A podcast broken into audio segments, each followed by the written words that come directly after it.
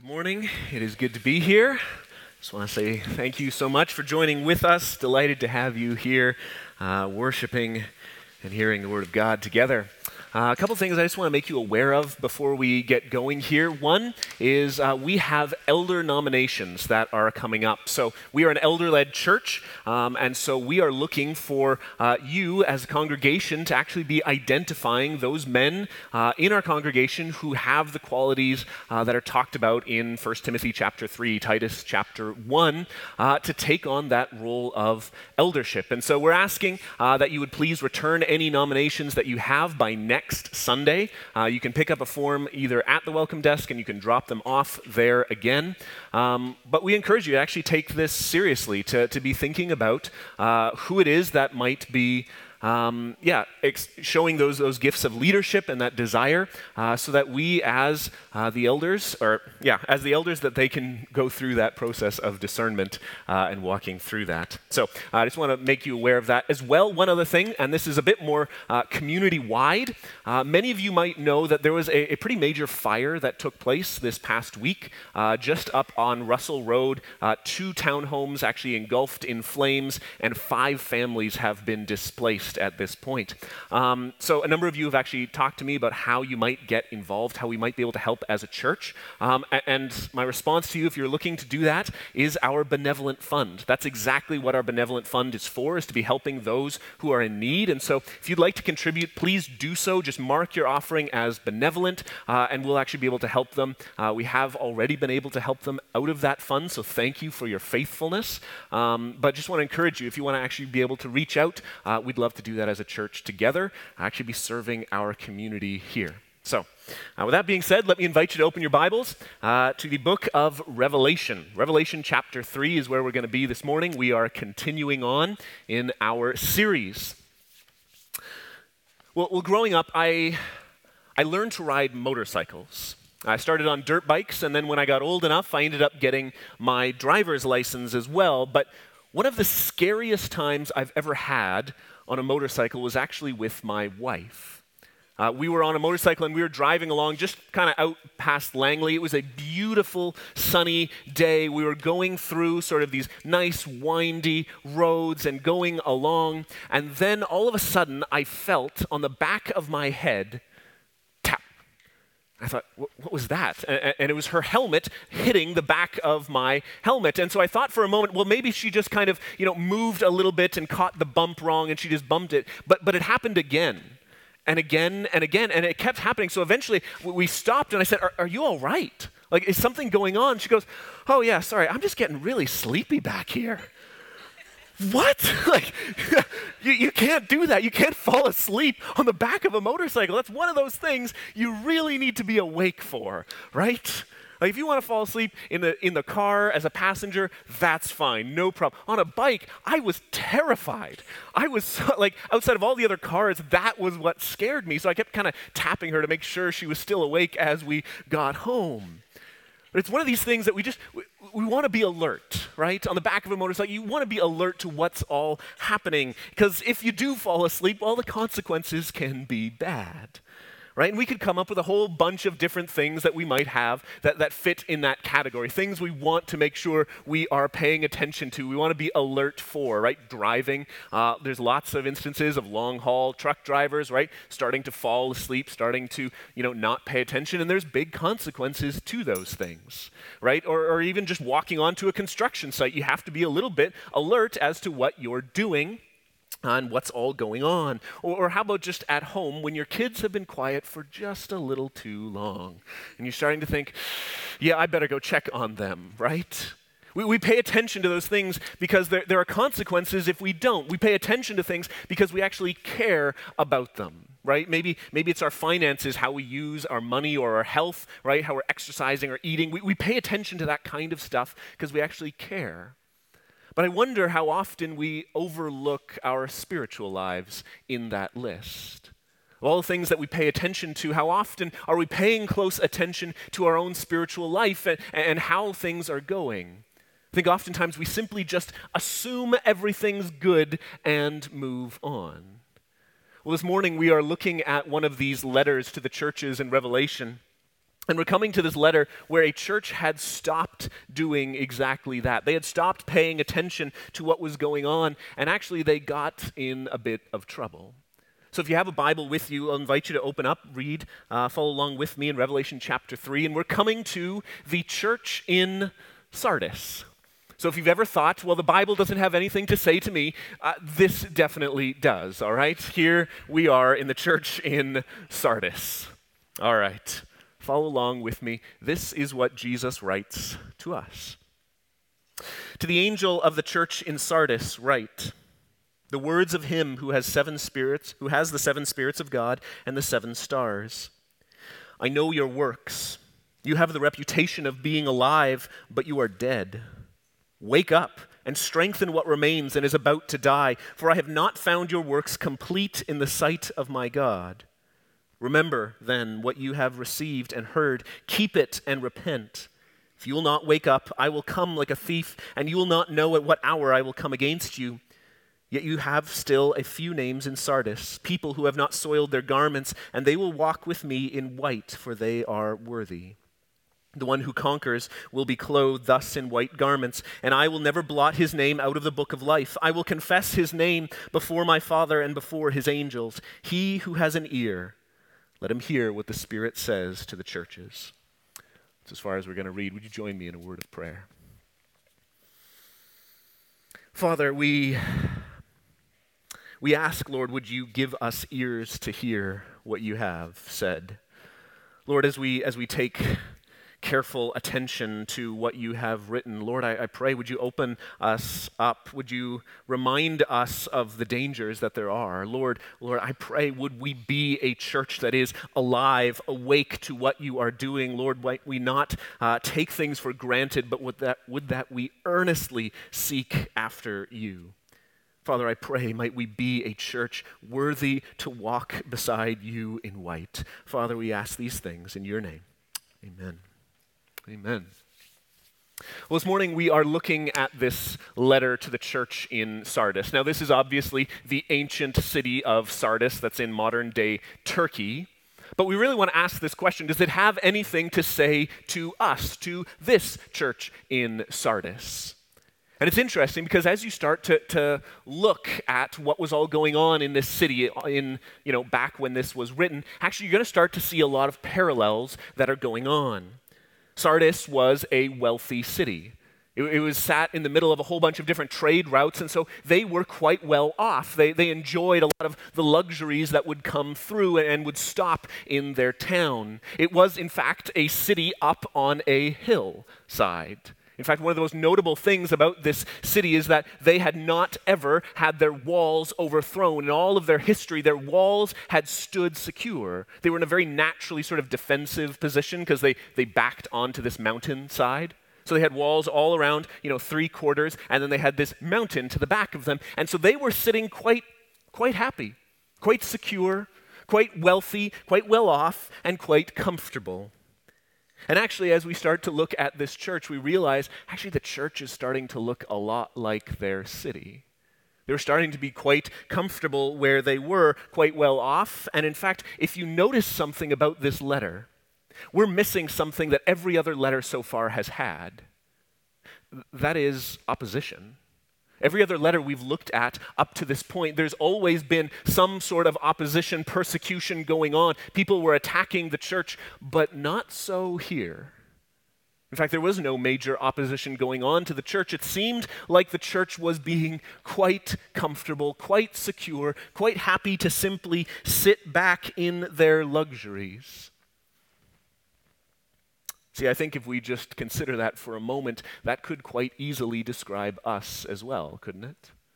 As we sit here in one of the wealthiest parts of the country, in one of the wealthiest nations on earth, we are sometimes very comfortable.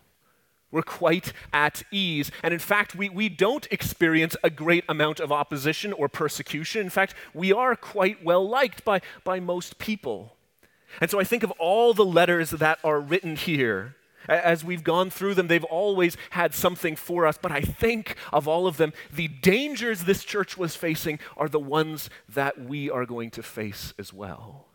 I think the traps they fell into are the ones we genuinely need to be watching out for. And so Jesus calls this church pay attention to your faith so that we actually might walk worthy before him. So, to this church in Sardis, would we pay attention to our faith that we might walk worthy before him? So, let's dive into this passage, shall we?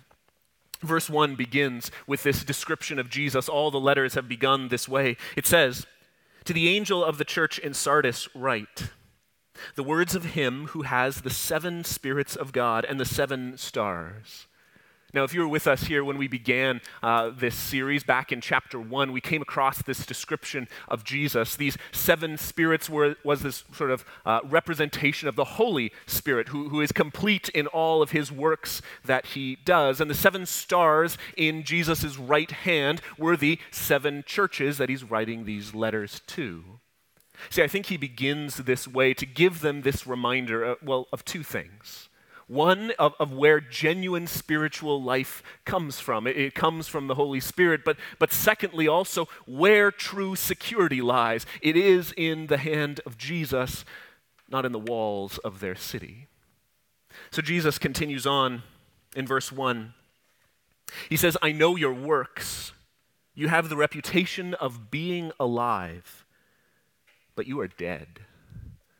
Right? Jesus says you have a false reputation.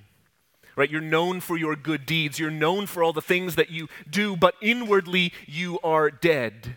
You are a beautiful tombstone, exquisite on the outside, but inside it's death. You are a mansion with termites. It looks beautiful, but it's actually rotting and coming down. You are a Facebook profile. It looks perfect, but it's a lie, all right? The reputation they had actually didn't live up to the reality of who they were.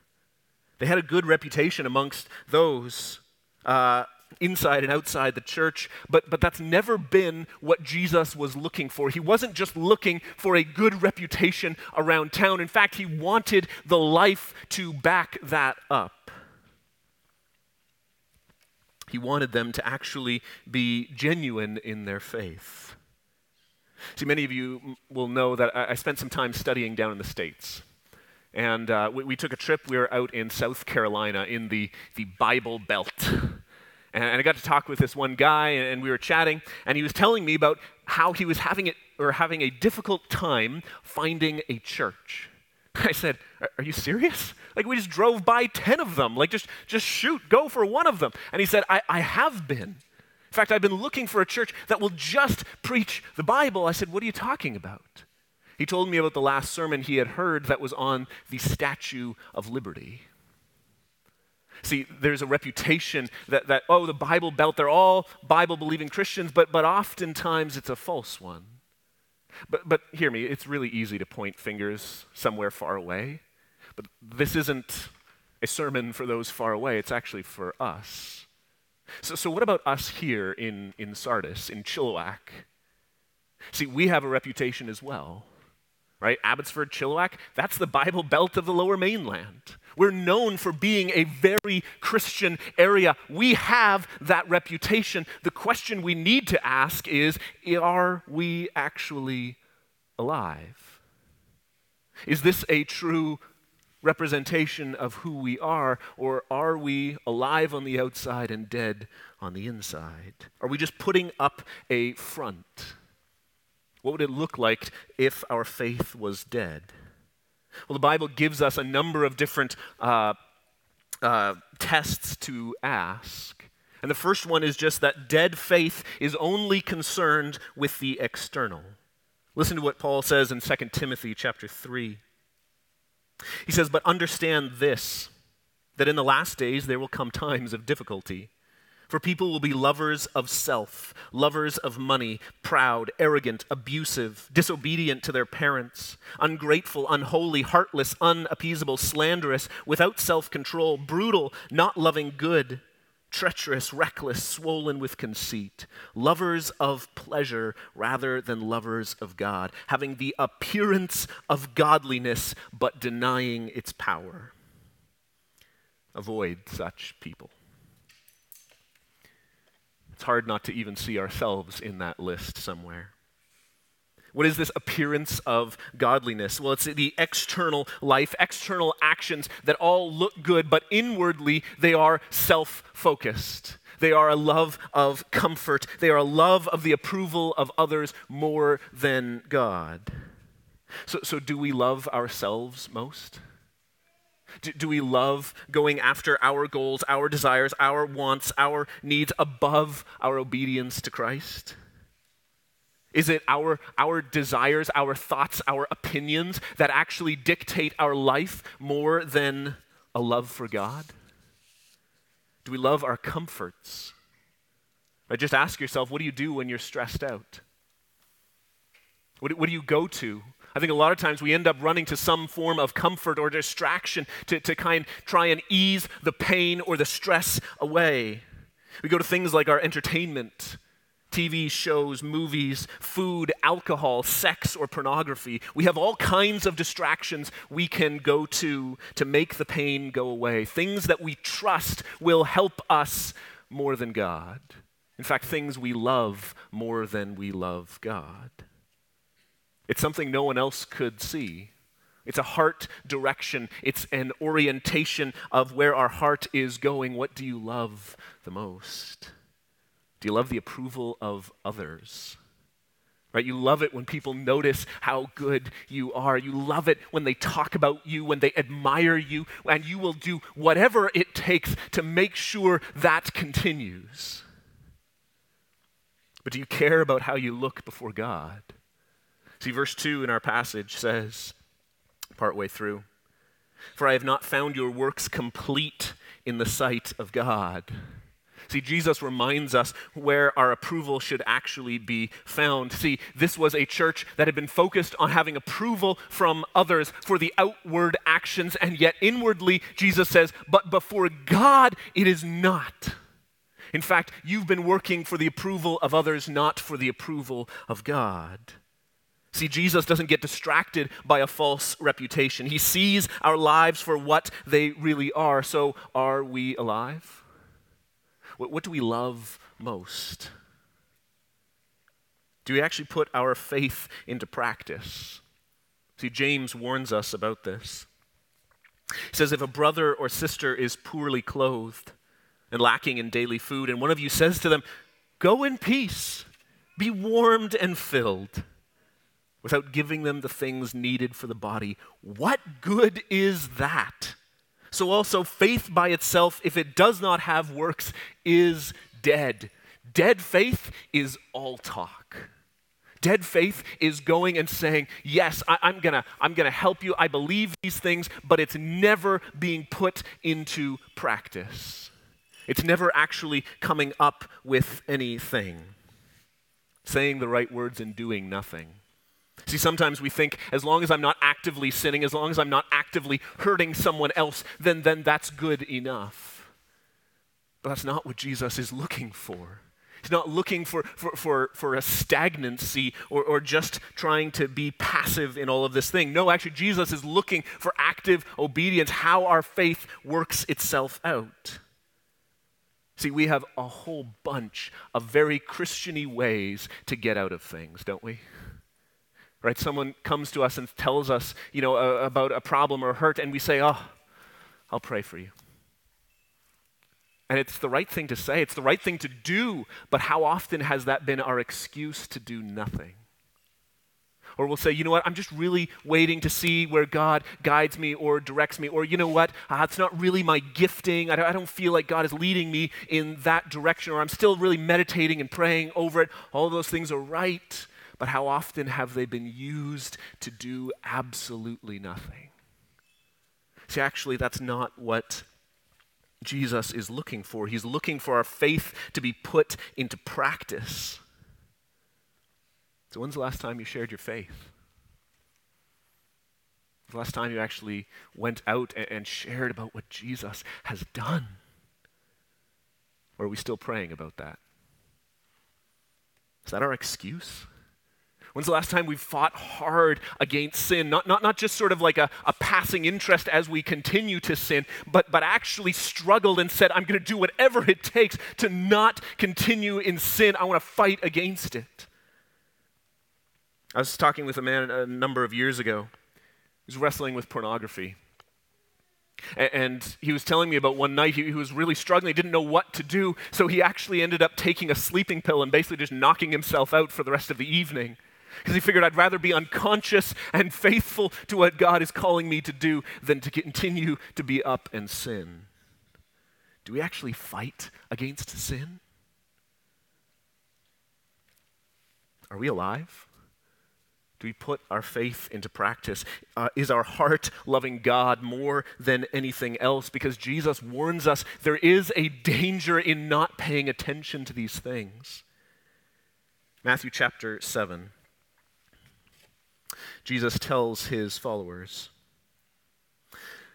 Not everyone who says to me, Lord, Lord, will enter the kingdom of heaven, but the one who does the will of my Father who is in heaven. On that day, many will say to me, Lord, Lord, did we not prophesy in your name, and cast out demons in your name, and do many mighty works in your name?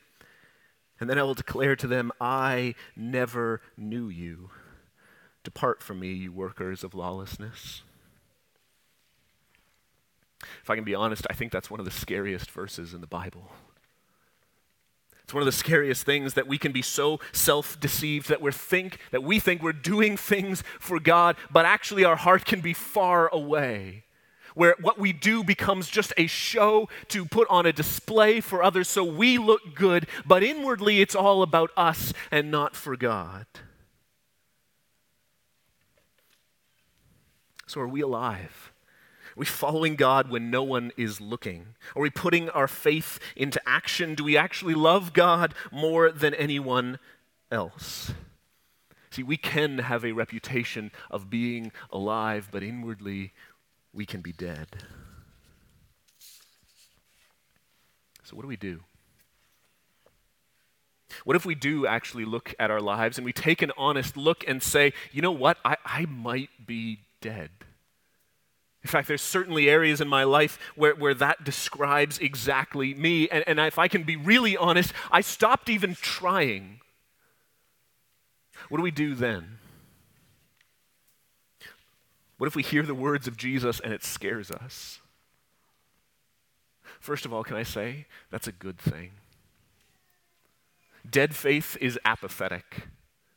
Dead faith hears that and is unconcerned with sin. Genuine faith hears the words of Jesus and responds. So, how are we to respond? Look back with me at verse 2. Jesus says to this church, Wake up! Strengthen what remains and is about to die, for I have not found your works complete in the sight of my God. Jesus calls this church, Wake up! You guys have been sleeping, and the fire has burned out. It has grown dim. Wake up. See, I said before, Sardis had never been conquered. And in fact, that's true. No army had ever gone over or through their walls, but actually, the city had been overtaken twice. They had been overtaken twice because they had failed to set a guard. I said that walls were around three quarters. Well, the armies, when they actually wanted to take over, they just went up over the mountain and down into the city. And the problem is, they hadn't even set a guard to watch and see if that would happen twice. See, they would have recognized immediately what Jesus was talking about this laziness, this apathy that can result in being overthrown. So Jesus says, Wake up, keep alert, watch your faith, and pay attention to what is happening. How often has our own spiritual life faded, not because something horrific has happened, not because of some giant you know, problem that's come up in our lives, but actually because we've just slowly, imperceptibly stopped paying attention.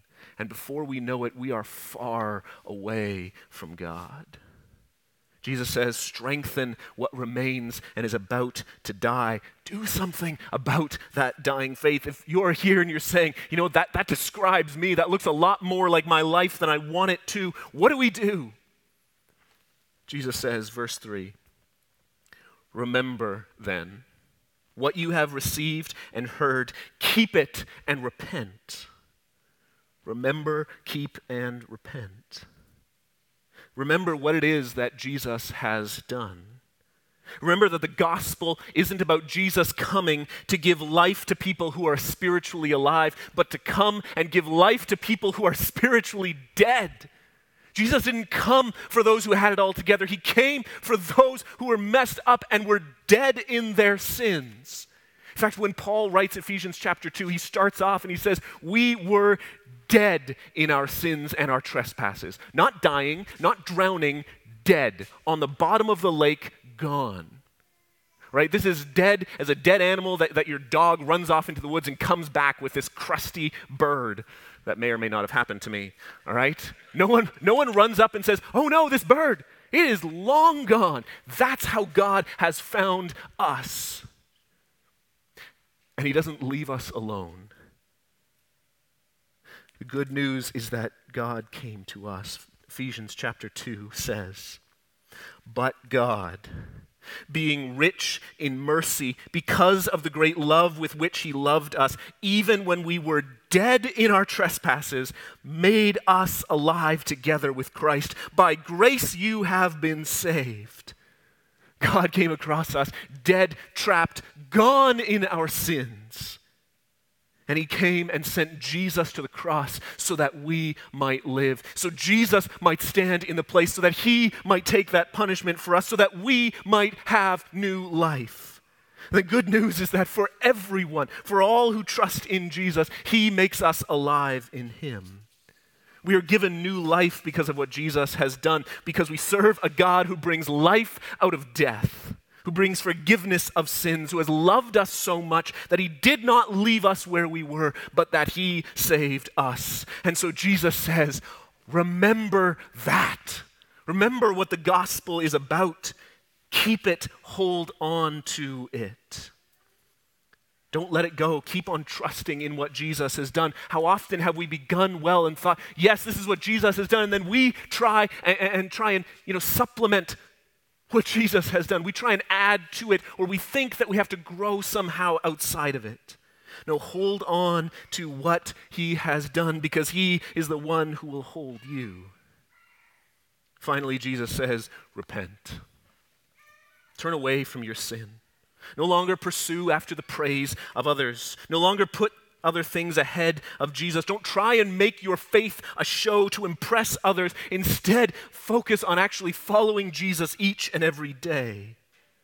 See, dead faith leaves us with this love of idols, of all these other things that cannot save, leaves us with an apathy for spiritual life, and leaves us without Christ for all of eternity. Living faith turns our heart to Jesus turns our faith into obedience, and secures an eternity with Him. Jesus continues in verse 3. He says, If you will not wake up, I will come like a thief, and you will not know at which hour I will come against you. See, Jesus tells them what the outcome of this continued passivity, what this apathy will actually result in. Right, there's a warning Jesus himself will remove them. In fact, 1 Thessalonians, Paul writes a very similar warning. It says, For you yourselves are fully aware that the day of the Lord will come like a thief in the night. While people are saying there is peace and security, then sudden destru- destruction will come upon them as labor pains come upon a pregnant woman, and they will not escape. But you are not in darkness, brothers, for that day to surprise you like a thief. See, for those who walk with Jesus, for those who trust in Him, the return of Jesus is not something to worry about. In fact, it's something to prepare for and rejoice over its coming. Remember what Jesus has done, how He has taken our dead faith out of sin and redeems us, gives us new life. Hold on to it and let us turn away from our sins, for Jesus is coming again. Wake up no longer be spiritually asleep. Instead, let us walk worthy of the good news that we have received. May we be a people that is actually worthy to walk with Jesus. The final thing Jesus says to this church is both at the same time a, a challenge and a promise. Verse 4, he says, Yet you still have a few names in Sardis people who have not spoiled their garments, and they will walk with me in white, for they are worthy. It's a challenge and a promise. It's a challenge to actually live up to what God is calling us to, but it's also a promise for those who trust in Him. It's a promise that we will one day walk with Jesus wearing white, that we will walk side by side in purity and holiness without any defilement on us. We'll stand with God without guilt or shame or fear or worry or concern but instead have perfect peace with God. No longer do you go to bed with thoughts and worries buzzing around your head constantly, making your stomach turn over and over again in this constant just battle with yourself that maybe one day someone's going to find out what I've done. In fact, all of that will be wiped away because Jesus has forgiven us. The challenge is then would we walk in that now? Walk in a manner worthy of the gospel of what Jesus has done. Second Thessalonians, Paul writes this. He says, To this end, we always pray for you, that our God may make you worthy of his calling, and may fulfill every resolve for good and every uh, work of faith by his power, so that the name of our Lord Jesus uh, may be glorified in you and you in him according to the grace of our God and the Lord Jesus Christ. Paul is praying that this church would be worthy of the calling of Jesus. What does that mean? He's saying, I, am praying that your faith will be turned into action. That, that your life will actually begin to reflect what it means to follow after Him. Right? You've heard the phrase, put your money where your mouth is right? It, it's sort of this challenge to, hey, if this is what you actually believe, do something about it. Well, that's exactly what Paul is talking about. This is actually what you believe. Do something about it. Share what you believe means we actually want to work to stop sin, stand against injustice, to love lavishly, to help the poor and the needy. It means we're not just intellectual Christians, we are genuine people who follow Jesus. We don't have a lazy faith.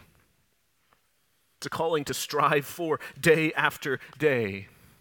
Is your life a worthy reflection of Jesus yet? Mine's not. My prayer is always more today than yesterday, more tomorrow than today. Keep going. Keep striving after the call that Jesus has placed upon us because there is a promise for those who do. Verse 5 The one who conquers will be clothed thus in white garments. I will never blot out his name out of the book of life. I will confess his name before my Father and before his angels. He who has an ear, let him hear what the Spirit says to the churches. Jesus gives a promise for this church, for the one who would uh, who conquers, the one who holds their faith until the end. They will be given white garments. They will walk before God in purity, but in fact, they will experience that open relationship with God, like Adam and Eve walking with God in the garden. So one day we shall walk with Him there. No more hiding, no more worry. Jesus promises the one who conquers, who holds on to the end, will never have his name blotted out of the book of life. See, here's a church that's living in a city that is feeling they are secure. Their high walls, their defensive position will protect them. They will be safe from anything that's coming. And yet, Jesus is promising something far greater. Revelation chapter 20 talks about these books and when they will be opened. It says, And I saw the dead, great and small, standing before the throne, and books were opened. Then another book was opened, which is the book of life, and the dead were judged by what was written in the books according to what they had done. The sea gave up the dead who were in it. Death and Hades gave up the dead who were in them, and they were judged, each one of them, according to what they had done. Then death and Hades were thrown into the lake of fire. That is the second death, the lake of fire. If anyone's name was not found written in the book of life, he was thrown into the lake of fire. Do you want to know what real security looks like? It's on that day having your name in the book of life that will never be taken away. See, the day of judgment, when every one of the things we've ever done is going to be read out loud before all, all the things we thought were in secret, all the things we thought were just in our head or our hearts, will be shown before everyone. See, that is the day we're looking for security. That is the day when we are looking to be saved. And that is the day that Jesus has a promise for us. For all who would trust in him, our names would be written in that book and will not be removed. Jesus says, I will confess his name before my Father and before his angels. Jesus himself will be our advocate. See, back in verse 2, Jesus says, Before God, your works are not complete, but the promise is, before God, I will be your advocate. I will stand for you. Yes, your works, they're incomplete, but Jesus's are not. He will stand and he will speak on our behalf. For all those who trust in him, we will be saved. His death has covered our sins, that on that day, we are not looking for the approval of others, we are looking for the approval of God. See, that is the promise for those who walk worthy of the gospel, who press on to that end. Jesus himself will be by our side, our comfort, our security, our advocate. Don't seek after the comforts of this world at the expense of the next. Don't seek after safety here. It is that day we are looking for. Don't care more about the approval of others than the approval of God. May we be worthy of Him. So, church in Sardis, are we alive? Or have we fallen asleep at the wheel? See, I think for us, the greatest temptation we have is towards this complacency and this laziness. When nothing is attacking us, we can just let things go loose and, and, not really worry about it as if there were no consequences to it. We can be comfortable here in our little Bible belt, never worrying about what's on the line.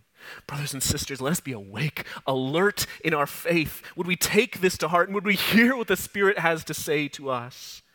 Let us never become satisfied with all of the comforts, with all the peace that Canada has to offer.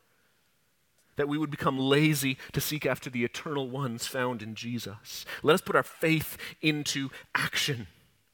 No longer just saying the right things, but actually following through because we genuinely believe it. That we actually love God above everything else. Let's remind ourselves each and every day of our need for God, what He has done. Hold on to Him and repent of the times when we have not. Let us be worthy of this calling. Let this be a church of living faith. That we would cling to the cross, not in reputation only but in genuine love and faith that leads us to obedience to Him, boldly proclaiming the good news of the one who saved us. That is what Jesus has to say to the church in Sardis. Let's pray together. Oh, Father, Father, we confess there have been times when we have been asleep when we have not cared about what you call us to do, but instead we have been comfortable in our apathy. Lord, forgive us for our sin. Forgive us for our indifference to eternity. Forgive us for our lack of caring about holiness and purity. Forgive us for our slow response to the sin you point out. Lord, forgive us for the times we have not spoken your name for the neighbors who haven't heard your truth. But Lord, build in us a faith that is alive. Build in us a love for you above all other things. Build in us a love to obey what you call us to, that we might be able to proclaim the goodness and the greatness of who you are. Father, we ask, don't let us be asleep, but Lord, wake us up that we would live to know you, that we would live to serve you, that we live to give you all the glory. Lord, make us worthy of this calling. We ask in your name. Amen.